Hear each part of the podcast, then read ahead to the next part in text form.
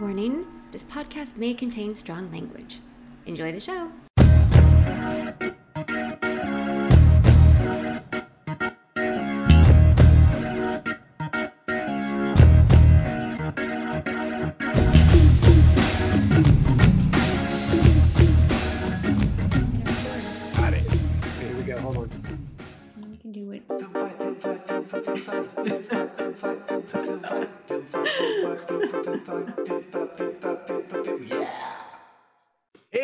Everyone, welcome to Film Fight, a film analysis podcast where we take two movies of similar genre and see what makes one better and why. I'm your co-host, Zack Beseda, and I'm here with my other co-host, television director and artist, Amber Hollinger. Hi, Amber. Happy. Hey, Zack. How you doing? good. How, how about yourself? Not too bad. Easter? Sunday, doing an Easter Sunday record. That's right. Yeah, Jesus supports it. Absolutely. all roads lead to dick. Whoa. Oh, who's that? Is that sound engineer and post-production guru Steve Walter? No, that was Amber that said that. Oh my god, my mistake. Um, and and just just so he can go ahead and talk, marketing strategist extraordinaire Jim Vastano is also here, as always. Hey, yep. And you know, uh, Amber said we're recording this on Easter, but you're probably listening to this in like October because it's Yeah. Oh, So happy Yeah. Halloween. so busy and we're so far behind on all these. How dare- It's only been two weeks. It's only been two weeks. We get them out every two weeks, guys. Right. Well, it's it's Oh uh, a good matchup this week, I think. Yeah, marquee matchup. Goodness gracious. It is Driving Miss Daisy versus Green Book. So, Yes. what did we decide to call this one? This was. Um, oh boy, that's a good question. Oscar winning films tackling racism through chauffeurs edition. That works. I like that one. Covers so we all. were we were talking about what we wanted the next matchup to be and oscar season had just rolling around we're not even going to get into the whole thing that just happened recently with will smith and chris rock but Oh, did something happen? I'll tell you about it later. Don't don't. Okay, worry. cool. I'm sure it was awesome. Yeah, yeah. but we thought it would, like maybe having two oscar contenders go up against each other and it just so happened that these two films won the oscar the year that they were nominated mm-hmm. 29 years apart from each other. And they had so many similarities. They were both mm-hmm. based on true stories and they're both films that speak to racism and class system education and friendships built through experiences. Yes, so except in, in the first one, I'm driving Miss Daisy. It's a black driver driving a white woman, and in Green Book, it's a white driver driving a black man. sounds like that old children's book harry the dirty dog That's the yeah. really was a white dog with black spots, and he became a black dog with Wait, white wait. spots because he got dirty. We were supposed to watch Driving Miss Daisy. Mm-hmm. Oh. Didn't didn't I- make that one. No, I didn't get that one. I got Driving in Miss Daisy, and it was totally awesome. It was Did the it best. racial issues at least. There was yes. Okay, did- good. Some people got tackled. There was There's a race things. driver. I always, I never know which one to watch. I, I- I think that I remember watching Driving Miss Daisy in the theater. It came out in 1989. Is that right? I did. I And, saw it on um, Yeah. It it was. Uh, I don't remember. I think I went to see it with my family because Jessica Tandy and and my mom and dad were interested to go see this film, and um, I don't remember it. I remember bits and pieces of it, and then we watched it together, didn't we? Yeah. I did. just a couple of days ago, right? Seems like yesterday. it seemed like yesterday, and um, I I remembered uh, bits and pieces of it, and it it was interesting in that the acting I felt was really good in both movies, really good, and um, but the Driving Miss Daisy. Well, we could talk about the plot a little We're little bit, gonna but talk about it. Let's break these films down, Steve. all right, here we go. Here's the breakdown. Oh yeah, time to break it down. Here we go, y'all. One, two, three, four, five, six, seven. And we know how it goes, just like that forever. So All right, well, let's start off with Driving Miss Daisy. We've got director, directed by Bruce Bresford. Sorry, Bruce, if I mispronounced your name. He has 54 directing credits to his name, but nothing, not too many things that I had heard of before. He did Mr. Church starring Eddie Murphy. I do remember the movie Double Jeopardy. He did Paradise Road. He's made several made for TV movies and a, lo- a lot of shorts written by Alfred Uhry. He only has nine writing credits. Most noted of those would be Mystic Pizza. And he's done some documentaries, some videos, couple TV series in the 80s. But Driving Miss Daisy was originally a stage play that he had written, and then he also adapted it into a movie.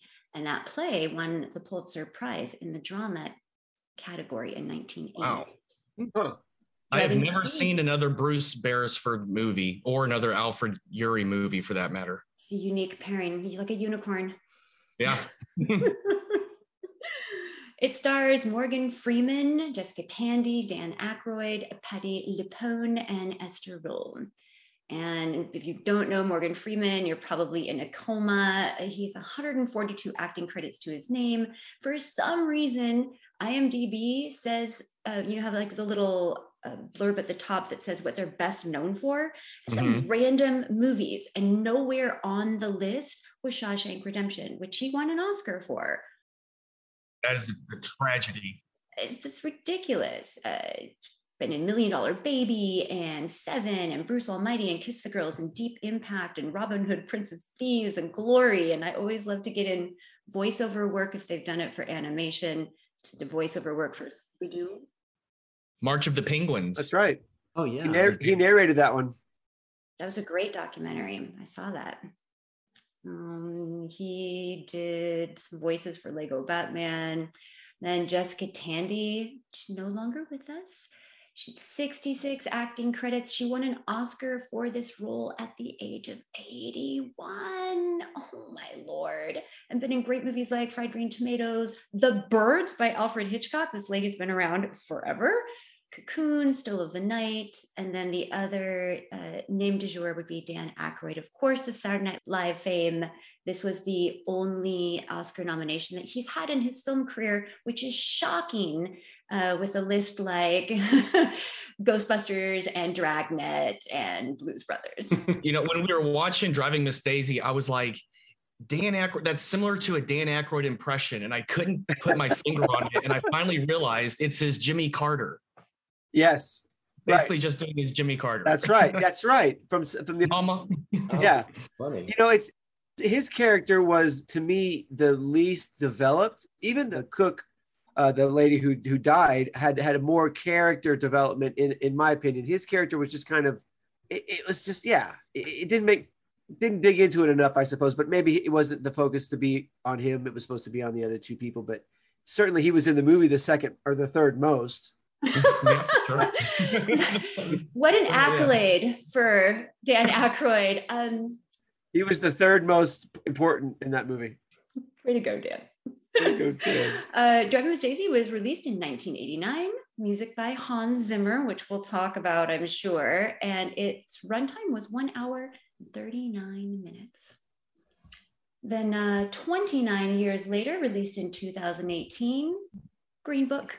Green Book jettisons on the screen, and we'll have to talk about some of the controversy. We can't not. How do you like that? Double negative. Love it, Steve. i hate it the most interesting thing about this is the director and the writer. It's Peter Farrelly of the Farrelly brothers. yeah, I don't think I knew that actually. That's crazy. yeah it's his first not comedy it's and, isn't it his first without his brother? I mean, he usually did uh, in a pair.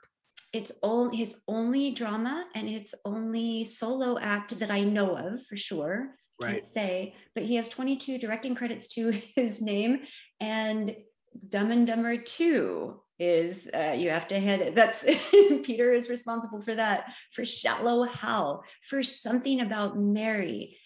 This story is so 180 degrees different than anything he's ever done. He helped write it. He's got 27 writing credits. He wrote Hall Pass. He wrote The Three Stooges. I mean, uh, and then we have two lesser known writers that came in, and I think just to give it a little bit of authenticity, and I'm going to mispronounce his name, uh, Nick. Probably Jim. You Vallelonga. have a better one. Vallelonga. That's that's the uh, son of Yeah. Tony Lips. Yeah. Yeah, he goes real. The character's real life son. Yeah. Yeah. And uh, and Brian Hayes Currie, and they each have less than twenty credits between them, so they're not uh, nothing that that hit the public eye except for this. So and it stars Viggo Mortensen and I think it's Mahershala Ali, Mahershala Ali, and Linda Cardinelli. Oh, Linda Cardinelli. Cardellini. Cardellini? Gosh, Cardellini. I'm like. Maybe someone Linda else should the actor's name. Jim, you're the Italian one. Yeah. Cardellini. Well, bravo, bravo. Nice. You know, I, I, I, and all those people. I just found out that I watched the movie today because I like to, for it to be fresh in my mind.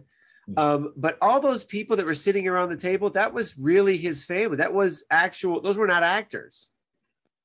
that was that was- really Viggo, Viggo Mortensen's family. No, it was No, Vala. Vala, the guy who wrote the movie and the guy who the movie was about. It was his Gotcha. It was family. like his grandkids and Oh, w- was it really? Yeah. Because I thought I thought one of the guys was like a, one of the stand-up comedians I've watched before. He, He looked like, a lot like uh, Nick LaPaul. like, um, La- you no, that was yeah, that was Sebastian Maniscalco playing the brother-in-law. right, Yeah, but that's a, a, yeah.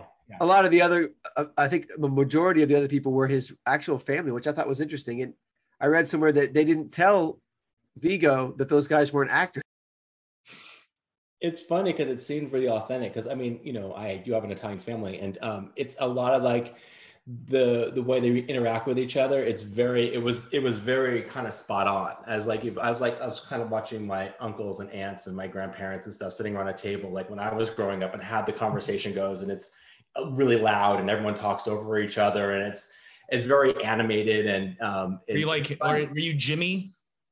I was, hey, I was, when I was, I was, li- actually, I was little Jimmy because my, my dad was Jimmy and I was little Jimmy. nice. And I still am. Like, if when I go back home, my cousins will still call me little Jimmy. And my dad's five, like seven, and I'm like six one. So it's really fun to go back, you know, and I'm little Jim is actually quite loud and animated in real life. It's Yeah, true. yeah. Like Yeah, so, it's my like part of his. the same way. Yeah, it's awesome. They're they have that exuberance, which is fun. they kept it pretty authentic in that regard. So they kept it really close, uh, close to home, and that's probably what made it feel so real and authentic. I guess between takes, the one of the relatives, one of the uncles, would just keep eating the food, and they're like, "No, no, you have to keep." We have to keep doing this take until we get it. And he's like, What? The fish is good. Yeah. No prop food.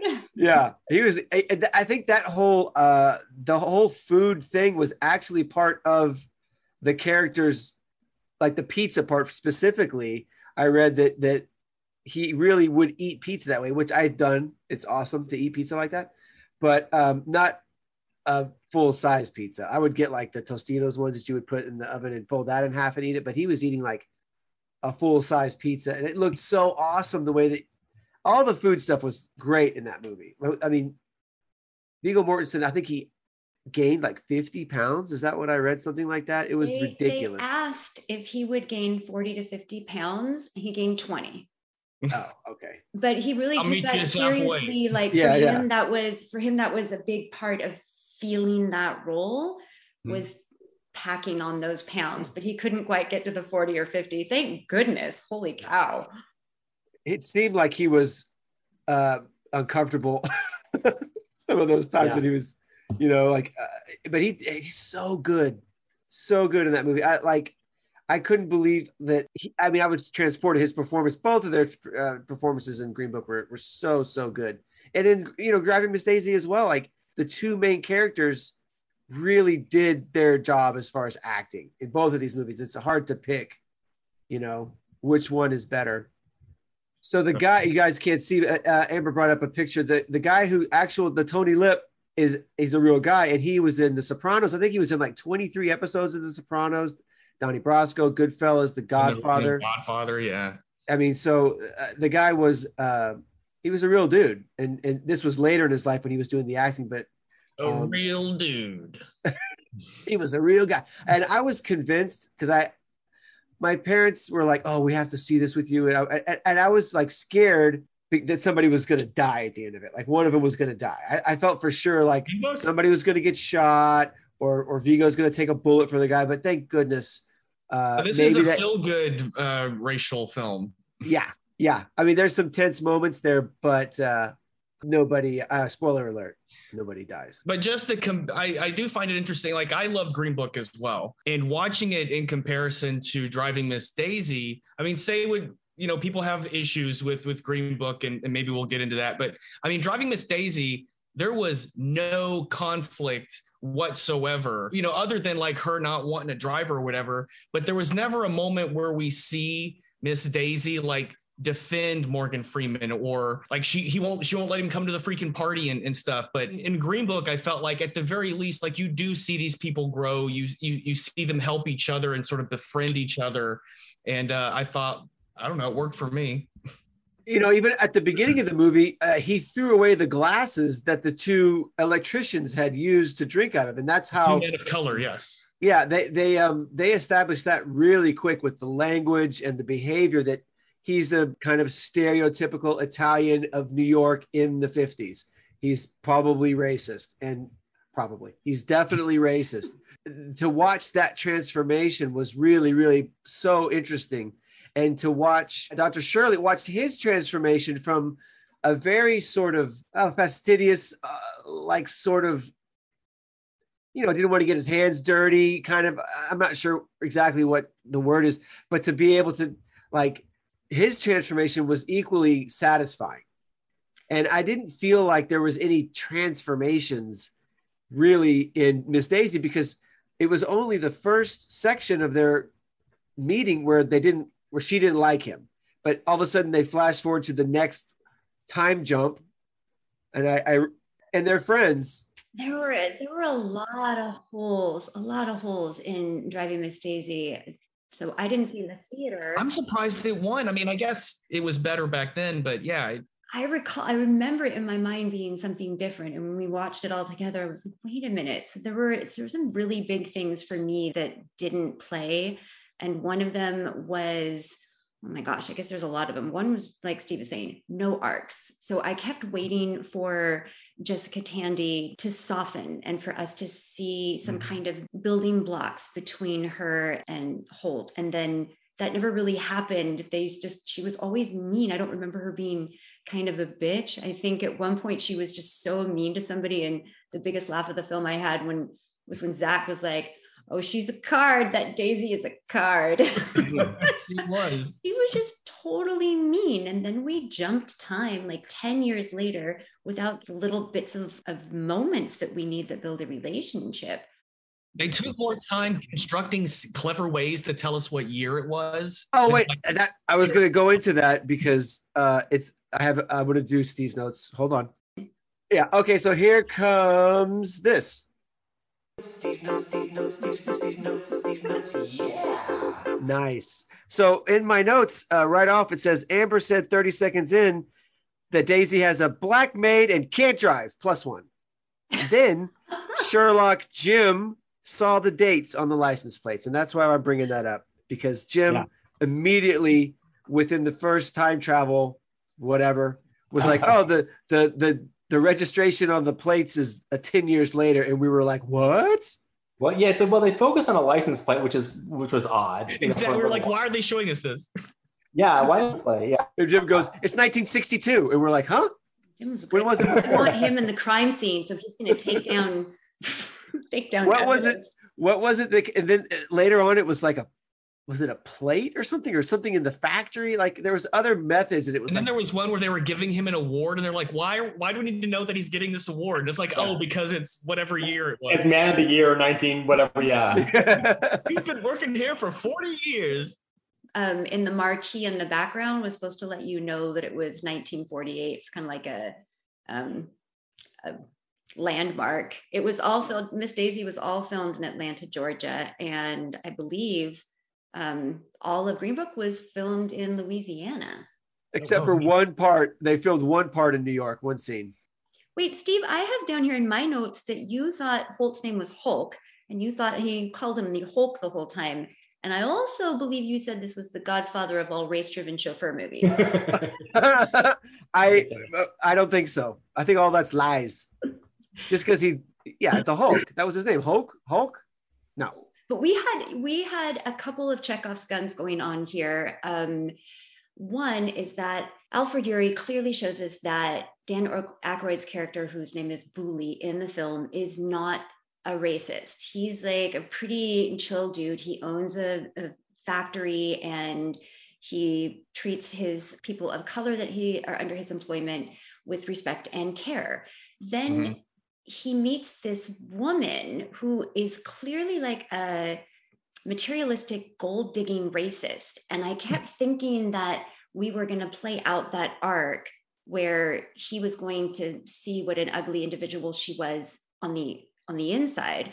And then they end up getting married and have children together. So i was like well that's kind of a weird setup. Why did you introduce this character to be such a like an icky person if you're not going to address that the reading they they set up miss daisy teaching holt how to read in that one graveyard scene and then they never go back i was expecting to have like at the end like how great would it be when they're in that retirement home and he'd be reading a book to her i mean you don't even have to say oh holt you learned how to read you don't even have to say that you could just Oh. know it and feel it i know it's Can you like do jessica that tandy's Jessica. Tandy impersonation. That was so good. thank you well, yeah, there's a lot of things where it's like they just checked it off. Like, yep, she taught him something. Done. Moving on. And there wasn't a whole lot of like, like with Green Book, like you felt like their friendship. And I mean, like it with driving Miss Daisy, it just felt like they were checking off a list of things they had to get through. yeah. it was Yeah. not well constructed story wise Yeah, and, and in, in the green book, like you said, you when you saw him take those glasses at the beginning and throw them in the trash, you knew that, you know, you knew something was going on there. You knew he had some, you knew he was racist, you knew he, you know, there was some tendencies there. And then when he started working for Dr. Shirley, once you start to get to know him and seeing how how other people treat him, he started thinking, well, this is this is not fair. This is a good guy because he got to know this person as opposed to him just being black. This is this person. But the other thing about Dr. Shirley that I thought was very fascinating is that he was not only a, a, a black man, he was also a, a prodigy who was a piano player who was awesome. And his entire life was built around that. So not your typical normal black kid. He was, he, this is what he did his whole life. And on top of that, he's gay. So all these things going on at once, this guy really has no category he fits in at all, no matter what would happen. He fits all those categories. I mean, he's like an outsider no matter where he is. And um, and I thought that was very interesting because that's even a that's, that's a huge obstacle to overcome um, for the Viggo Mortensen character. Also, is that he's it. There's all these things. You know, it's not just that he's black. There's all these other things in there that you know that he would also you would think have issues with. Great moment when I- think it was when they got out of jail and um, Viggo says something to Dr. Shirley and, and he gets frustrated. So he, he gets outside and he's walking in the rain. Oh, it's because he was saying you don't know your own people. You're not, I'm blacker than you are. That kind of that that whole bit. And he got out and he was like, "Look, I'm not white and I'm not black. So what am I? Where does that put me?" Exactly what you were saying, Jim. And and that was such a powerful moment because in that you know he you could see Viggo sort of be like, "Oh, he's kind of you know he was coming breaking through all these barriers of his own sort of uh, mind, I guess, and and and that was certainly a powerful moment of acting where you felt that. At least I did feel that for him. Like he's like, where do I belong? Where do I fit in? Yeah, and uh, that was a pretty strong moment. It, it, it- so many great things in that movie. It, it was funny, but on it not uh, not typical Farrelly Brothers funny. It was just the performances were brilliant, and the script was really good, and and just enough of that racist yucky content to make it work, and and and, and so that you could see the transformation that happened. You know. I love that everybody seemed to have an arc in Yeah. Green Book, whereas everybody, Dan Aykroyd stayed the same, Daisy stayed the same, Holt was always cool and stayed cool. Like there, nobody changed. It was more of a slice of life with an implied change, but they're really, It was their hairlines that changed. That's the only thing that oh changed. oh my lord, could Those you wigs. make a bigger bald cap on that? And they won for best makeup that year at the Oscars. It was nuts. there was a backlash against like Green Book when it won Best Picture, and I mean, I guess I I understand, but at the same time, it's like whatever people's issues were with that, like I feel like Driving Miss Daisy actually had them, and I'm not negating whether or not they're in the green book either but i mean what is the lesson in driving miss daisy you know i don't know that there really is one Yeah. like there it doesn't feel like i i don't know that there was some sort like somebody learned a lesson we're meant to assume she does well, should so. we should we talk about the mm-hmm. backlash when that movie came out?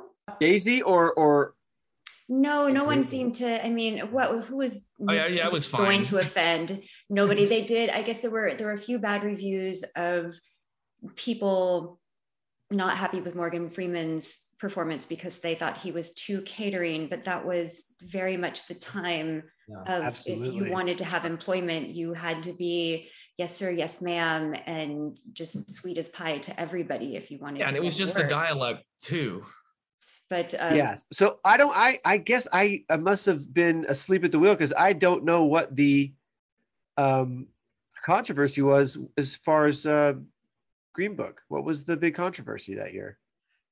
Well, apparently, uh, Mr. Shirley's family wasn't completely supportive of all the choices made. Uh, Uh-huh. Spike Lee had a big reaction of of feeling like or thinking that movies in It- American cinema, if they're going to depict an African American and a white person, the African American character is there solely to help enlighten and show the growth of a white person. And he's just not a fan of that kind of storytelling. So it got just a little, it got everybody a little bit up in arms. And I, I the only thing I would counter to those opinions would be, well, do we, then we can't make movies. It, we can't try. Should we not try to address these relationships? Right. Whether or not Green Book should have won Best Picture is another discussion. But it's like there are, it wasn't a movie. I wish I could think of one off the top of my head where it's like really like hardcore dealing with the the realities of racism and, and stuff like that. And I mean, I Do the right thing. sure do the right thing. And and um, uh, Green No, Book. I'm telling you to do the right thing, Zack. Do the, what do you think I was telling you? throw the trash can.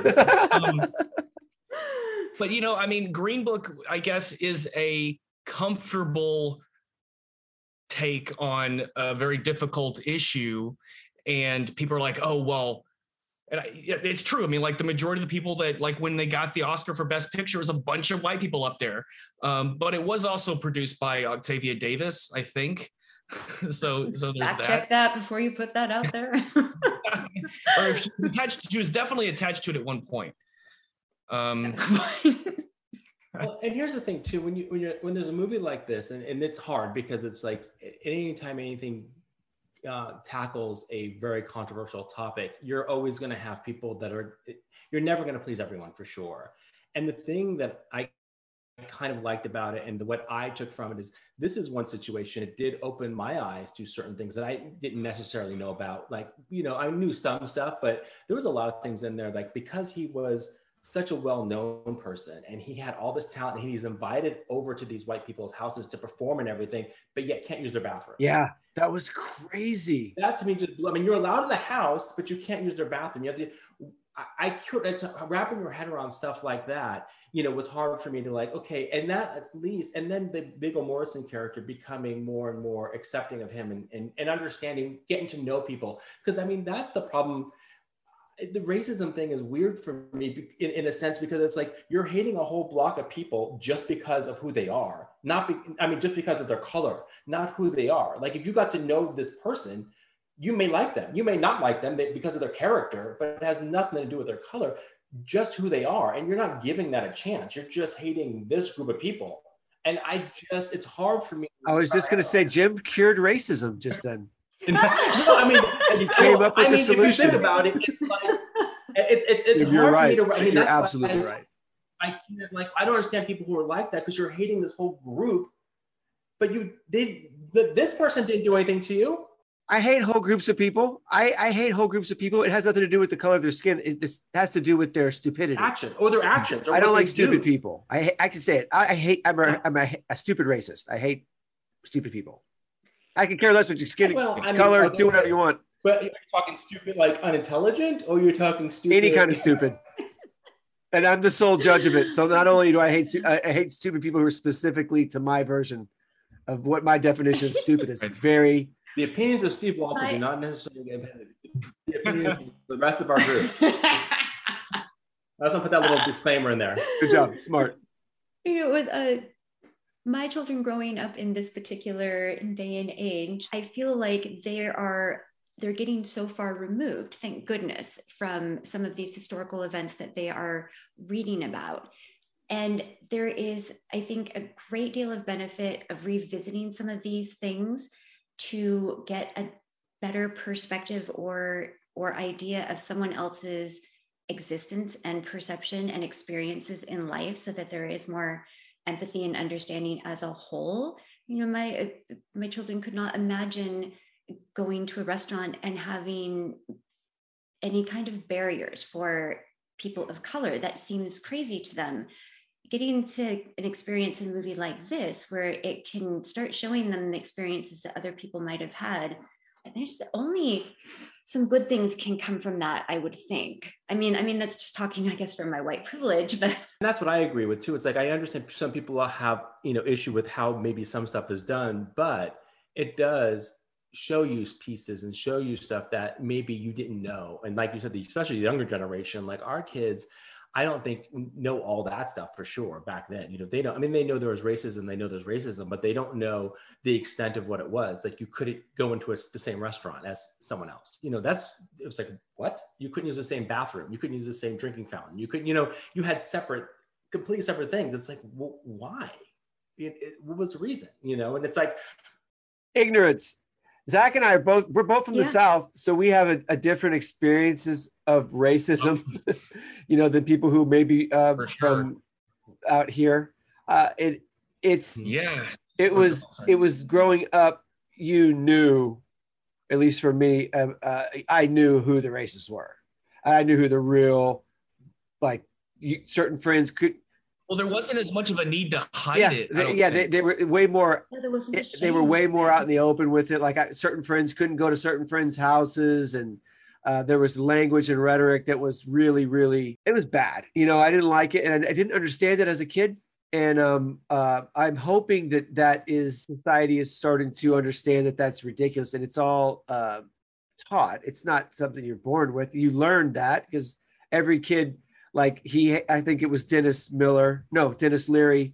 He said kids are not racist. My kid's three years old. He hates one thing and it's naps you know? So it, it, it, Yeah. hopefully as society moves forward that that can become less and less although it still permeates society today and it's it's much more subtle and it's it's tricky. Yeah. Well, I was definitely aware of it, you know, in Texas. I mean, like there was, but at the same time, I feel like like my family was. I mean, my mom because she was a, a high school teacher, so I mean, like she was around a bunch of different kids, and uh, I grew up on a lot of PBS and like late '80s, early Absolutely. '90s. PBS was very inclusive. And uh, yeah, so it was almost like I don't want to seem insensitive, but like a lot of it seemed like good natured, you know, like I mean, like it wasn't like you're good just natured being, like, racist towards- oh that's the best kind. It's the best Yeah, I mean, like, it- and it was against like you know, red white rednecks too. But it, it Jim, seemed like get you- that disclaimer going. But I'm just like I feel like part of it was like there weren't people gonna that were gonna stand up and say, "Hey, this is not great," you know, and the people that maybe it did offend were just gonna kind of go along with it. yeah i get it. you know and it is good to have you know the conversations so people understand like what you're saying it might seem okay with your buddies and stuff but you know you got to understand what you're saying and who you might be yes absolutely to. I think that is kind of the whole point. A movie like this opens up conversation, and that's I don't. And there was think a another bad there was another thing I was going to add because I think our I mean my generation I'm a little older than most of you but um I grew up Way when I started going to elementary school in the 70s and I started going to elementary school in the mid 70s oh, um, in Las Vegas and they started that's when integration started and they would bus kids from the other side of town to my school because that's because before then everything was Wow. separate so you have all the black kids going to the one school and all the white kids going to another school and in starting the mid 70s they started busing kids from other neighborhoods so they could start integrating. And that's when I started. It was like first grade, and um, my my best friend was black. My I had a best friend in Aldwood Elementary School. His name was Lester Lewis, and he was my best friend. And I never knew Right. any different. That you know, because I was such a young person at that point, and had a and had Lester as my friend. I never knew any different. I didn't really know, and I think that's when it started. Maybe that's what, and, and I was also in the West, you know, so there wasn't. I don't think as much as there was in the South. What state are you from? Um, I, I was born in Connecticut, but I went to I, I moved to uh, Las Vegas, Nevada when I was um, yeah when I was five. So I started um, kindergarten and elementary school there, and that's when all this started. And I was so I I think I just didn't know that there was an issue. And your parents aren't racist, so that helps. Yeah, the parents, yeah, parents weren't racist, yeah. But I mean, also it's just it, it's weird that timing. That's when it just started changing. Because I then I found out just before, I mean, not three or four years before that, it wasn't like that at all. You know, it was like a completely different almost world at that point. So they were trying at that point to start integrating everything. So I think that's maybe where my point of view comes from because that's what that's what I was introduced to at a very very That was age. in the in the You know, 80s or the sev- late 70s, early. That's not that long ago, if you think about it. You know what I mean? no. Mm-mm. This is like No, 77, it's 78. So, yeah. uh, But, you know outside outside of you know racial issues just watching these two movies as relationship movies i enjoyed green book so Oh, much yeah. more it makes me think about the the episode that zack and i did with pretty woman and made in manhattan they were almost identical stories about relationships and you felt so much more for the relationships in pretty woman and part of that was the way they constructed it is that the two main characters spent all of their time together. The real estate on screen, they were in like one hotel room for the majority of the movie or one hotel. The same with Green Book, they kept these two main characters in close quarters, whether they were sleeping in the same room or driving in the same car all the time. Whereas in Driving Miss Daisy, they broke away to tell other stories or go to other places and there was a, a much bigger disconnect and i think it didn't service them as well so i thought that was a really smart choice relationship This uh, I read that the his performance, um, uh, Ali, was the longest screen time anybody ever had for a supporting actor role. Like so, how much screen time he had was the most. I think it was an hour and twenty minutes total screen time.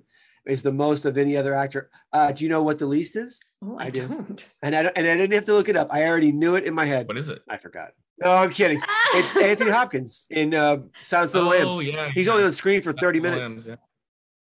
oh my gosh i think i did know that Um, Way to go, Steve! you Trivia. But he, but he was, was he, was he a supporting, Supporting. actor or regular actor? Mhm. In in in in Silence of the Lambs. Oh, I thought for some reason I thought he he was. Uh, all you theater kids out there that get a bit part you make Yeah. the most of it I wrote. Anth- I'm checking it now just to make sure. I wrote Anthony Hipkins. Damn it! Now what do I do? I don't know how to use the internet. So Well, I saw this and thought it was really cool, which is I had, you know, I thought it was really interesting that Tony Lip, because he was portrayed by Viggo in the film to be such a smoozer, you know, and then to see that he later went on and somehow schmoozed his way into some of these really high profile gangster movies was just insane. I also like that um, 633 Stag Trail Road at Pity for Yourself posted it. So I thought that's really cool. Um, but I loved seeing the casting because both movies were cast absolutely incredibly.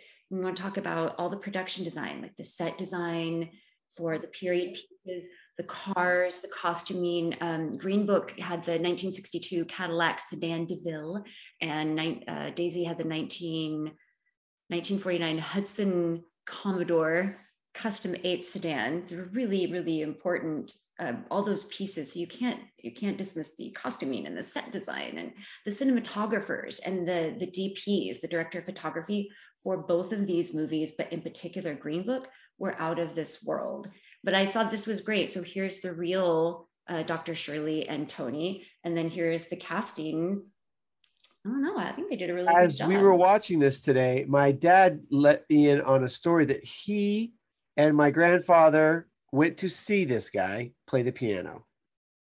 No, get out. Is this like the same story that they had RoboCop at the school and then they didn't know, go I remembered Uh, no, wait. You're mixing two. It was yes. No, this actually happened. He just told me. He just told me this today that him and, and my grandfather and I, some other people in the family went to go see this guy play piano because my grandfather was a piano teacher, and they went to go see him.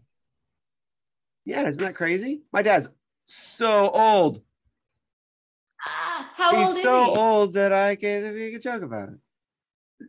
Aw. Love you, Dad. It's one of eight people listening to this right now. did they watch? Did your folks watch today? Yes, they, we all watched it together today with the dogs. It was great. Oh, what Oh, did they loved it. They had already seen it, so I was very concerned that my dad would ruin it because he has a tendency to do that.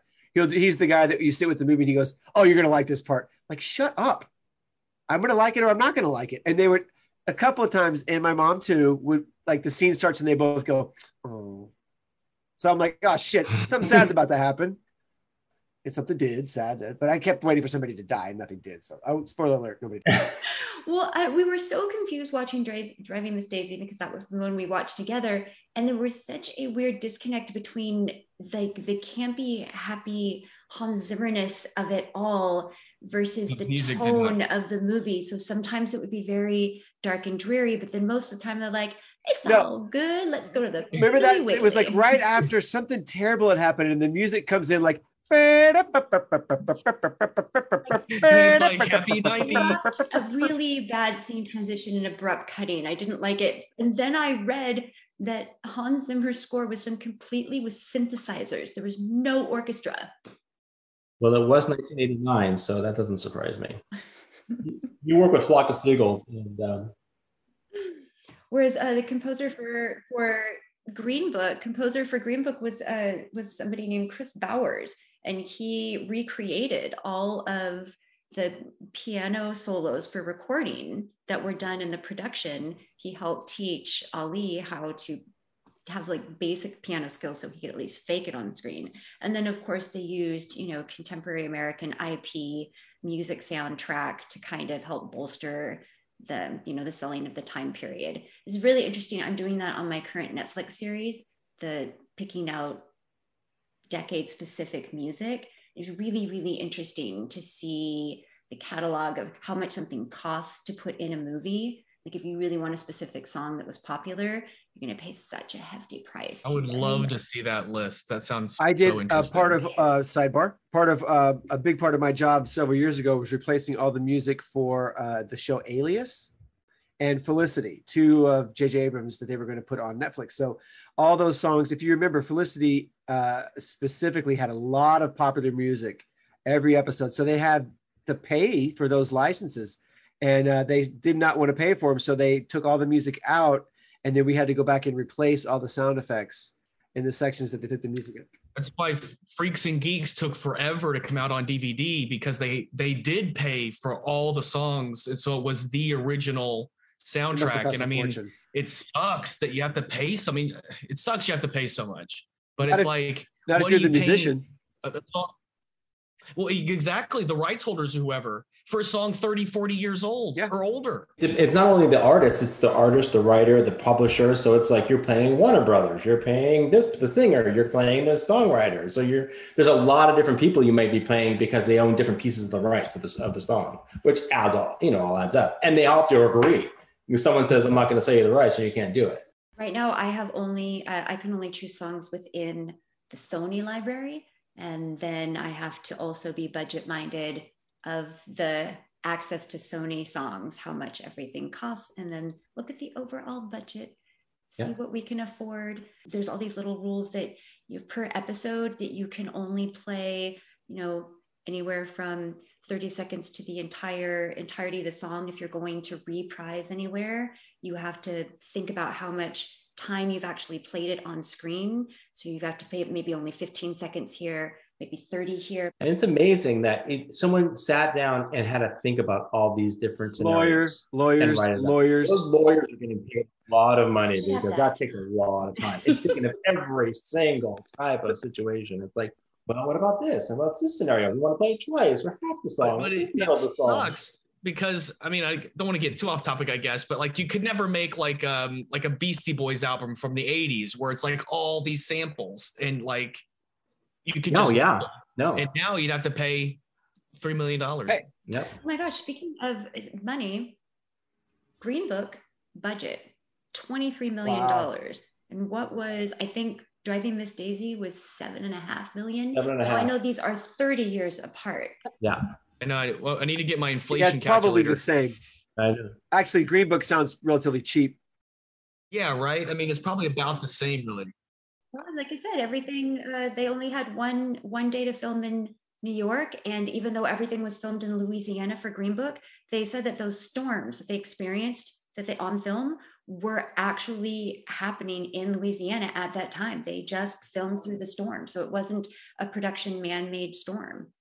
Not Wow. weird. So Wow. I uh, before we get into uh, Metacritic, I need to know if Zack would hang out with the directors, and I wrote a song asking Zack that thing, and here it comes. Zack, would you hang? Would you hang? I don't know. Can you tell us, Zack? Nice. Love it. So, would you hang out with? Not to laugh over the song because it's so quiet. I can barely hear So- it. We'll turn it up. That shit. Bruce Beresford or Peter Farrelly? I feel like if you had to choose, is a great question. Um, you know, I don't know anything about uh, Brother Oh. Bruce, you know, other than this film. So it's kind of hard Hmm. to say. Um, on the one hand, I mean, I Dumb and Dumber, one of the funniest movies Ever. ever, in my opinion, ever. I mean, the first one is like fucking solid. Um, I guess there's, I don't know, he, the people have said he's been, he's had some bad behavior against women, I guess, at some point. Uh, which Oh. Oh, whoa, whoa, whoa! Hold the phone. What have you heard? I don't know anything about Peter and get the that brothers. disclaimer ready, like- Jim. oh, I was. I don't know. Maybe, maybe, maybe. I don't know. Allegedly. Dump button. Allegedly. Oh, I was watching a video about um, you know, like why the, about the backlash against Green Book. And um, one of the things they brought up was that like like oh well um, the writer of the the the Son guy that wrote the film was had an Islamophobic tweet Islamophobic tweet Allegedly. and uh, Peter Farrelly uh, had some allegations or something like that. So I don't know, but based on a filmmaker, I'd, I'd probably have to pick him. Um, and I was going to say Peter, but now that's all the time we have for would Zack know. So uh, I know Luckily, is all we only have for Zack has to answer this question. Zack's vague uh, I want accusation. everyone do a deep dive on the Farrelly brothers after this. I know, do it right right now. okay, so let's do this. Jim, his name is Jim. Reads a bad So much white overbiting Yeah, happening. it's pretty good stuff. That's good. Yeah.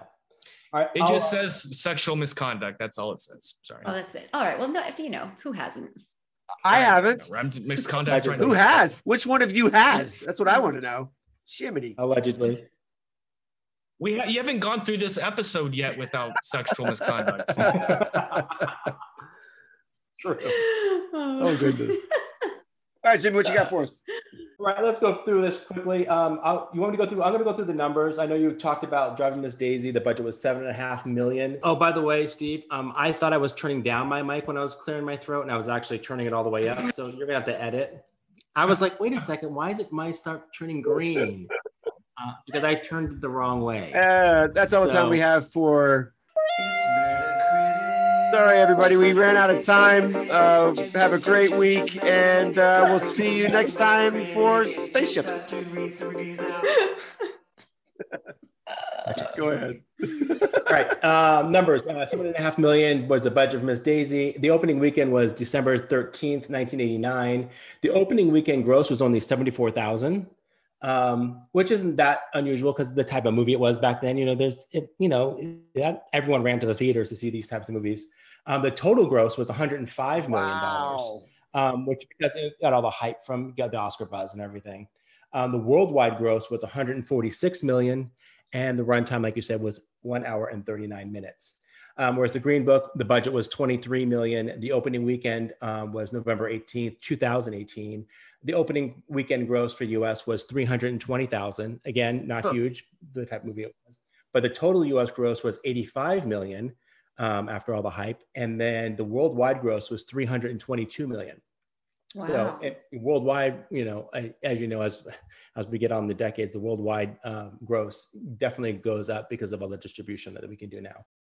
How much was the budget for Daisy? Seven point five million. Oh, okay. So that would be 139 million today, according to the inflation calculator. So pretty close. Oh no, wait. Wow. I wrote- I wrote 1.5 was the 1867. Sorry, never mind. I meant wrong year. 1989. Wow, Sorry. Uh, that was the budget. 16 million dollars. That the would be 16 million dollars. Okay. not an accountant. No, I am Yeah. not. Okay. Yeah, a little more than Driving Miss Daisy. Yeah, Then Yeah. Yeah. All right. Uh, so audience and critic reviews. Um, Rotten Tomatoes audience score was 81, and the Rotten the audience score was 81. The Rotten Tomatoes score was 82, so Huh. really close. Um, the critics, I grabbed uh, Gene Siskel from the Chicago Oh, Gene. Tribune. R.I.P.. Him. One of the year's best films, a rarity in that a play has successfully transferred to film without having the dialogue scene written. So he was uh, a big fan of the fact that you know the the dialogue was really really well done in this, considering it was a play. Uh, Jay Carr from the Boston Globe. Freeman is note perfect with Hoke's dignified warmth, and Tandy, whose every moment on screen is an acting lesson, turns in what by far is the most hauntingly elegant performance of the year. really, Hauntingly. Well, that was in 1989, so I don't know what the I don't Was know it what other- haunting because she looked like a skeleton at the end? Uh, we saw her wasting away. listen, she listen. Jessica can act. She acted the crap Oh, out she of that did. character. She She, did. just she just wasn't a likable character, and that's Right. really tough to watch because Morgan Freeman is just you want to be Morgan Freeman's best friend, no Yeah. matter where he is. Love him. All right, Metacritic. The Metacritic score for this is Driving Miss Daisy, 81. The user score was an 8.2, so both were very high. And I grabbed a few Metacritic reviews, of, as always. Metacritic number one, Johnny Five is alive. Gave it a seven. I like this film, not as much as the other Best Picture nominees that year, but don't nod on the performance of Tandy and Freeman. The relationship in the, is the entire movie. They walk the line subtle with grace. Dan Aykroyd is okay, but feels forced as a character. The story is what drags this one down. Morgan Freeman's Hoke character has heart and soul, but lacks depth. Jessica Tandy's Miss Daisy is just racist enough at the beginning to be believable, but not too much that would make a 1980s audience uncomfortable. Well done. That's a good Okay. review. That was Steve. What? That was Steve. That was Steve. Well, he preferred the new the short Johnny, circuit. Johnny Five Alive. Come on, Yeah. short circuit reference. Shh, dead Come giveaway. on. Dead Berg's not in it. He's not interested. That's fine. All right, and this next one from Matt Brady, 99, also gave it a seven. Um, very similar review to um, Johnny Five is Alive. While Driving Miss Daisy isn't what I call a Best Picture winner, since there are more deserving movies that came out that year, but the movie shouldn't get hate just for that. The movie is sweet, charming, and heartwarming. This is the kind of film that grannies go to watch and after it's over say something like, that was nice. Morgan Freeman and T- Jessica Tandy were excellent in this movie, as both of them had great chemistry and had very entertaining conversations between them. It does get kind of dull at times, and I do wish the film's pacing was a bit better, but that's just me. I say it's worth checking out because there's plenty of things to like and appreciate in this movie. So that was that one. And then the last one is Gloman, and he also gave it a seven. Driving Miss Daisy is a very simple movie depict, depicting the relationship between Miss Daisy and her driver Hoke. It is simple in the sense that there isn't much extreme stuff happening. You basically just see how Miss Daisy and Hoke talk while they're driving together. I miss No X Games. yes, I know. I miss some of the large. I miss some of the large events, some sort of large twist in the story, but I was disappointed. Yeah, no. I think she said she missed. She she wished there was something. I'm assuming. to be honest, if you watch the movie, if you watch a movie like this, just with a bit more drama, action, and so on, but I highly recommend The Green Book. kind of a twist. So that was a review No. for Driving Miss Daisy. Oh, It was it was a review for Drive Miss Daisy, and they're saying that you know if you just want a bit more drama, action, and so on, he recommends the Green Book. Interesting. Swerve. So is that some a review that was more recent then? That was a more recent, yeah, that was a more recent one. And you said she, but it could Well, be a I said, or I, a you know what? It's Gloman, so it's probably a he. G L O M M A N. Don't know. Glow man. Gloman. Gloman. I like how whoever it was, they broke it down a little bit. it was simple, meaning not complicated. Yeah. There's no like what? stuff happening, is what you're saying, basically. But yeah. So those are the three. Do you want to pick Steve's out of this one? Or you want me to go to the Metacritic for the other one first? Dude, yeah, which one do you think was me? So it's uh, Johnny Five is alive, Matt Brady 99, and Gloman. I'm gonna go Johnny Five with my first instinct. That was my first instinct as well. And Steve, which one was Oh. yours? Well, it was Johnny Five is alive. It does have a palindrome in it. Don't nod. Hmm. Don't Wait. It would be don't nod T, right? Don't D O N T. Oh, don't. uh, The T Yeah. is. I got you. Yeah, yeah, yeah. Don't Right, nod. Sorry.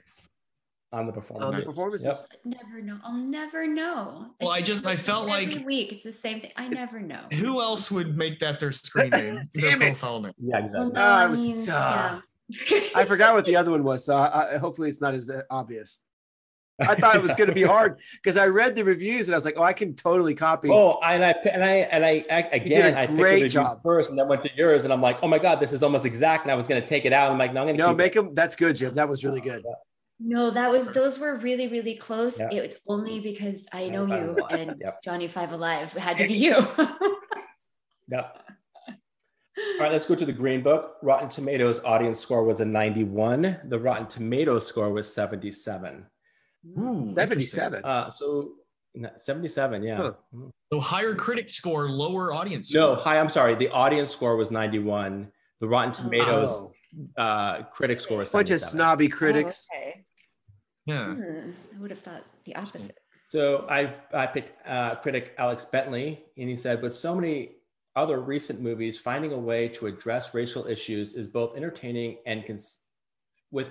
me- I'm going to do this one over again. Steve, cut this out. Nope. Uh, with so many other recent movies, finding a way to address uh, racial issues in both entertaining and considerate methods, Green Book feels like a wrong-headed throwback. It may give you some good feelings, but its message is only half baked. Huh. So Disagree. and then Brian Eggert. Yeah, Brian Eggert says tears will be shed, laughter will be had, and the crowd will love it. The viewers may not always feel good about how those reactions are achieved, despite the overwhelming feel goodness of the experience. You can see Green Book's gears operating. Huh. So he liked it. The other guy liked. I think he liked it. I think it's it's part of that thing that we talk about that you know whole racist thing. It's like Yeah. racism and Yeah. trying to Those solve the- it in a those are movie. The true critic responses. Those are the critic responses, and this is Metacritic. Hmm. Metacritic score of 69 and a user score of 8.0. Yeah. Yeah. Unfortunately. Uh, Metacritic number one, uh, Frank O'Lantern. He said, I love this movie. Basic plot is a gruff Italian wise guy played perfectly by Mortensen is hired to drive a high class virtuoso p- pianist through the deep south in the early 1960s. Not to give it away, but Dr. Awkward shows up in Mortensen's Tony Lip character. His racist tendencies are challenged, and the two become friends in this delightful and sometimes tense buddy film that has a heart. Buddy film. Yeah. Hmm. That's interesting. Acting by Ali is superb and worthy of, of his best actor Oscar. He plays Dr. Shirley with the proper amount of poise and vulnerability that makes this movie a classic. And then this next review is from Brian McCritic. He gives it a nine. he says a, a film that tends to be glossy on some of the subject matters, but because of its phenomenal chemistry and performances by Viggo and Ali, you can't help but laugh and cry. Definitely the feel good film of the year. Overall, a low nine and A. Hmm. So we liked it. Low nine. And yeah, low, Low Low nine. nine. Yeah. and this is Metacritic, and this is just uh, John 2 1. That's all it was. This, based on a true story film, is an unexpected surprise. Few films are able to combine compelling drama and comedy without stretching one genre or the other. If you had given me a list of 100 candidates for the role of a semi a semi-educated 1960 nightclub bouncer from the Bronx, I probably would have placed Viggo Mortensen um, at the bottom of the list as a likely candidate for this role, as he knocks the role of Tony Lip out of the park. Ali, who won an Oscar for the role as the ominous drug dealer in Moonlighting, is no less surprising as the somewhat prissy and bottled up jazz pianist. Prissy. Don. That's a good word for him. Yeah. in balancing issues of racism and violence with out loud with laugh laugh out loud humor director peter Fa- farrelly is the film's third surprise farrelly is most famous for the dopey and bass comedies like the dumb and dumber flicks i was amazed by farrelly's deft handling of transition that the movie from tony's knuckle-headed ignorance insights to the humiliations heaped upon the refined black man in the mid-20th century deep south by the hypocritical sophisticates Green Book is an emotional, artistic, and fulfilling gem. That was Steve. I think Franco Lantern was Steve. Well, And Steve, you were? Franco Lantern, Zack. Doctor Oh, Awkward. Dang. Doctor Awkward. That That's a too palindrome. The, the third one was just too long. Steve wasn't going to spend that. Yeah, long exactly. Yeah. Review.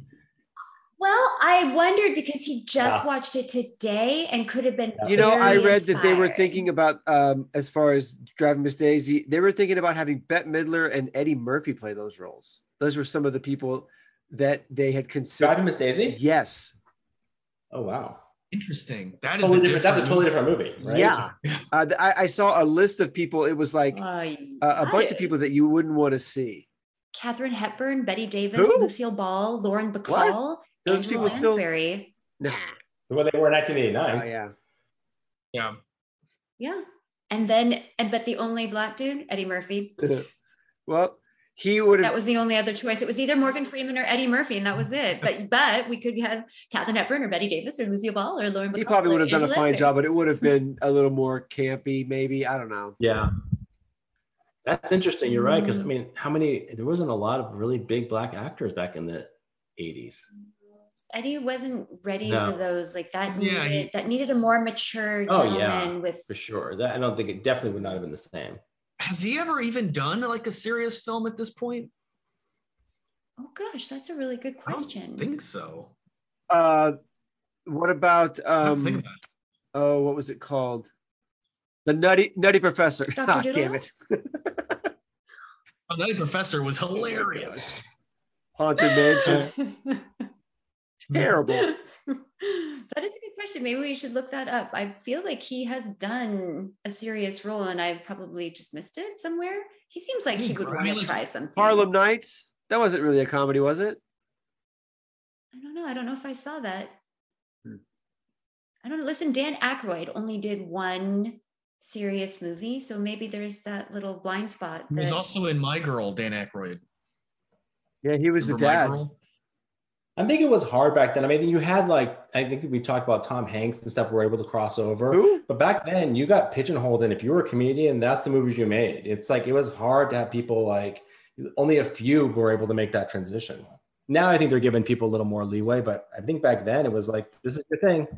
Yeah, Robin Williams was able to successfully cross over back in the '80s, and uh, Billy It was a big deal, yeah. Billy Crystal.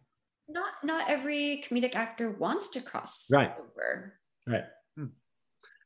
Then you'll have something like Jim Carrey where he's like, I'm doing chapter 23, like this real like dark, Yeah. like they take a really, or I guess the Majestic was his first like big uh, dramatic role, but yeah, everyone, it seems like now every comic actor has to do it Yeah. at some point. Look how Jim took Carrey, I can Adam imagine Jim Carrey having a really hard time just be- years to do uncut gems.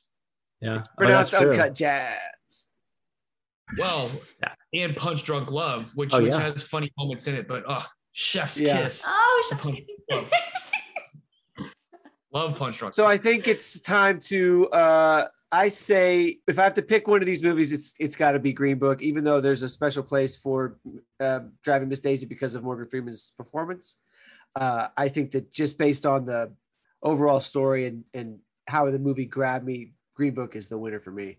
I agree. Green Book for me too. Uh, The, the characters. I mean, I like just Viggo Mortensen's character and Ali's character. Just the way they, th- how complex they were. They were really good, and how they transitioned and became together. I mean, that was to me. I love. I, I kind of love those those those relationship types things where it's like you know especially when you have like you have the the two strong men who are trying to like they have their definite points of view and then they come together in in in, in a realistic type of way i kind of really like that a lot you know and then plus i got to see most of my relatives sitting around a dinner table so that was kind of nice So probably back to my childhood So then I will know I know I know I have an Italian question. So pasta, pizza, marinara, Alfredo, what is it for you? What would what would be if you were that character? What's Mm. what's your big I'm big, well, you know what? For for Christmas, uh, our family tradition for Christmas is monagat, which is a homemade. It's almost like it, they call it mani, they call it manicotti here in America, but it's called monagat. And You have a basically, manicotti for breakfast? yeah, yeah. Steve knows. Steve knows. But we basically it's just like a it's like a pasta. It's a pasta shell that you that we make you know from scratch, and then just put you put like the parmesan cheese. You put parmesan cheese, ricotta cheese, and then mozzarella cheese, and you mix it all together with a little bit of basil. You put it in, you know in the shell, fold it up, you know, almost like a almost like a burrito type of thing, and then you put them in the pan, and then you bake it all. It's a together. pasta burrito, and they're delicious. I would eat them by the pound when I would go over to his house. and that that's how our long, so tradition. how long do you cook so the, the pasta cooks in the oven from raw dough? Well, no, we basically you make you have to make each individual thing in a pan first and just heat it. You don't cook it completely. You're just you pour the Mm. dough in there and just heat it enough to make it kind of like a tortilla like thing, only not not completely It's baked or pasta. yet. It's like yeah, it's like it's like a pasta that's not cooked. So you're making some of these for the next movie. Oh my God, right? please. I mean, I'll definitely make them. I- It's, yeah, yeah I'll definitely make of them for you guys. It's it, like I said, it's our tradition. My mom, my grandmother did it, and then my mom did it, and then I took it over. And every Christmas now, that's what we do. Oh, I love that. It's that. delicious. I want to watch one day. Do you then you drown it with marinara sauce, Yeah, right? marinara sauce and sausage, and you have Do you do sausage a and, homemade and sauce? meatballs, and we make a we make a. I don't make my. I What mean, about your balls? Uh, what did you say? my mom makes the sauce, but I You're don't like, make the sauce. So Yeah. your homemade sauce? Did you say something about balls? What did you say? Meatballs. Oh, oh, oh, I oh! love I thought you just okay. Sorry, my bad. I'm like hungry. Like I'm getting a little excited here. I'm gonna like slip right off my chair. All right, Zack, what do you think? Uh, yeah, I mean, I have to agree really with everyone else. Uh, Green Book is the superior film for sure, and I think you know, racism is a big conversation, or you know, racial issues and stuff. Putting that into a two-hour film and you have a whole story to tell. I mean, it's difficult, and I think if you look at it as as oversimplified, I mean, I would say point to something that really accomplishes like like really talking about this big message you know and i think green book does a good job of at least what it set out to do yeah, we're not. You're not going to solve racism in this movie, but you're you're going to bring attention to it. We did solve it in this Yeah. podcast, though, Jim. So thanks for that. I'll let everybody know that that's what they can look forward to. Jim solving racism. oh gosh, I Good job, wish. buddy. but really, like here's the overall question: Was Green Book at its its essence a story about racism, or was it a story about the relationship of these two particular people that was based on a real life event? So maybe maybe it's not fair for the outside public to to push something on it because it had race as a, like a backdrop or a theme because of the time that it happened and really that's when it happened because Hmm. it's a based on a true story Right. maybe maybe you could have a harsher critique of a film that was all about racism and Right. not relationships so maybe thinking it's getting That's a fair. little bit um maybe maybe people have to come at it in different perspective That's Amber, I think it's, that's that's a really good point. I think that's a really good point. It, it, that's you're right. The movie's more about their relationship than it is about just you know solving racism, and this is how we do it. yeah it's not a how it's not a how-to book on how to end racism it's just a story about these two people who eat a lot of good food Um, uh, the food eating scenes, you guys are right. I mean, when he's eating chicken in the car and he makes him eat chicken, he's like, I, that whole scene just cracks me up. He's like, you gotta try it, you gotta try it. And he's like messy and eat. It's so he funny. throws like, he, thro- dripping he throws the bones out, but when he throws the cup out, he makes him go back and get it. It's so so Yeah, great. yeah, so that's great. great. Yeah. All right. Well, hey, guess what? Film fight, film fight, film That might be it, guys. Well done. Great. Thank you, everyone. We'll uh that's What are you gonna be it. for Halloween? Yeah, Merry Christmas, fellas. No. Everyone, have a great night. We'll see you next time. Bye.